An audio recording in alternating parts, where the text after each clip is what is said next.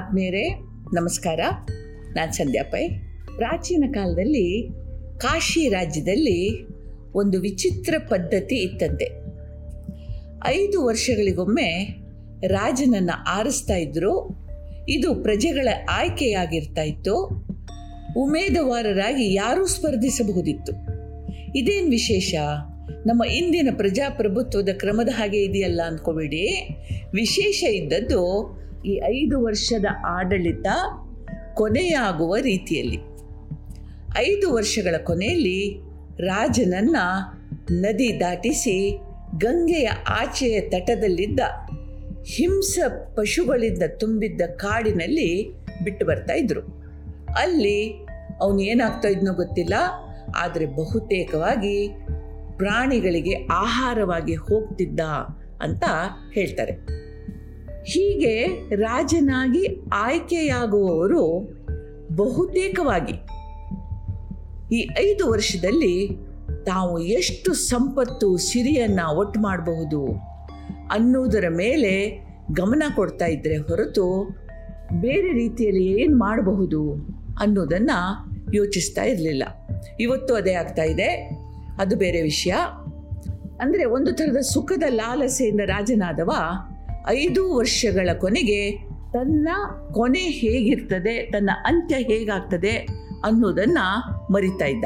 ಆಗೊಮ್ಮೆ ಈಗೊಮ್ಮೆ ಒಂಚೂರು ನೆನಪಾದರೂ ಇನ್ನೂ ಐದು ವರ್ಷ ಇದೆಯಲ್ಲ, ಅವಾಗ ನೋಡ್ಕೊಳ್ಳೋಣ ಅಂತ ಹೇಳಿ ಸುಮ್ಮನಾಗ್ತಾ ಇದ್ರು, ಮರ್ತು ಹೋಗ್ತಾ ಇದ್ರು. ಸುಖಿ ಜೀವನದಲ್ಲಿ ಕಳೆದು ಹೋಗ್ತಾ ಇದ್ರು. ಕಡೆಗೆ ಅವಧಿ ಮುಗಿದು ರಾಜ್ಯ ತೊರೆದು ಸಾವಿನ ನಾವೆಯನ್ನು ಏರುವಾಗ ವಾಸ್ತವ ಎದುರಿಗೆ ಬರ್ತಾ ಇತ್ತು. ಅವನ ಗೋಳು ಮುಗಿಲು ಮುಟ್ತಾ ಇತ್ತು. ಅಷ್ಟು ಕಾಲ ತನ್ನ ಸುಖದಲ್ಲಿ ಪಾಲುದಾರರಾಗಿದ್ದವರನ್ನು ಹೇಗಾರು ಮಾಡ ತನ್ನನ್ನು ಉಳಿಸಿಕೊಳ್ಳಿ ಅಂತ ಅಂಗಲಾಚಿ ಬೇಡಿಕೊಳ್ತಾ ಇದ್ದರು ಕಡೆಯ ಕ್ಷಣದವರೆಗೂ ಯಾವುದಾದರೂ ಒಂದು ಪವಾಡ ನಡೆದು ತಾನು ಪಾರಾಗ್ತಾನೆ ಅಂತ ಹೇಳಿ ಹಾರೈಸ್ತಾ ಇದ್ರು, ಎದುರು ನೋಡ್ತಾ ಇದ್ದರು ಆದರೆ ಅದು ಎಂದೂ ಹಾಗಾಗ್ತಿರಲಿಲ್ಲ. ಹೀಗೆ ಒಂದು ಸಲ ಪೂರ್ವ ನಿರ್ಧರಿತ ಪದ್ಧತಿಯಂತೆ ಒಬ್ಬನನ್ನು ಐದು ವರ್ಷಗಳ ಕಾಲಕ್ಕೆ ಆಯ್ಕೆ ಮಾಡಲಾಯಿತು.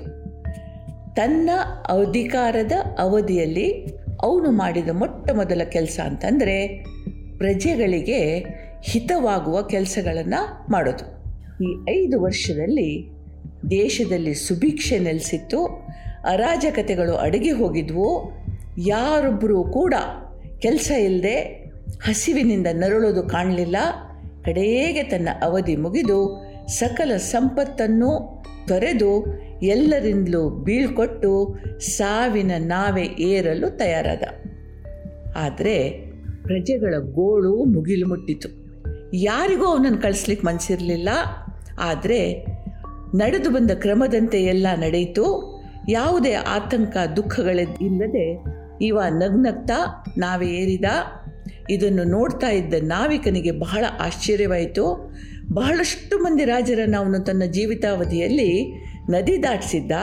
ಆದರೆ ಇವನಂತೆ ಹಸನ್ಮುಖದಿಂದ ಸ್ವ ಇಚ್ಛೆಯಿಂದ ನಾವೇ ಏರಿದ್ದವನನ್ನು ಇವನು ಇಲ್ಲಿ ತನಕ ನೋಡಿರಲಿಲ್ಲ.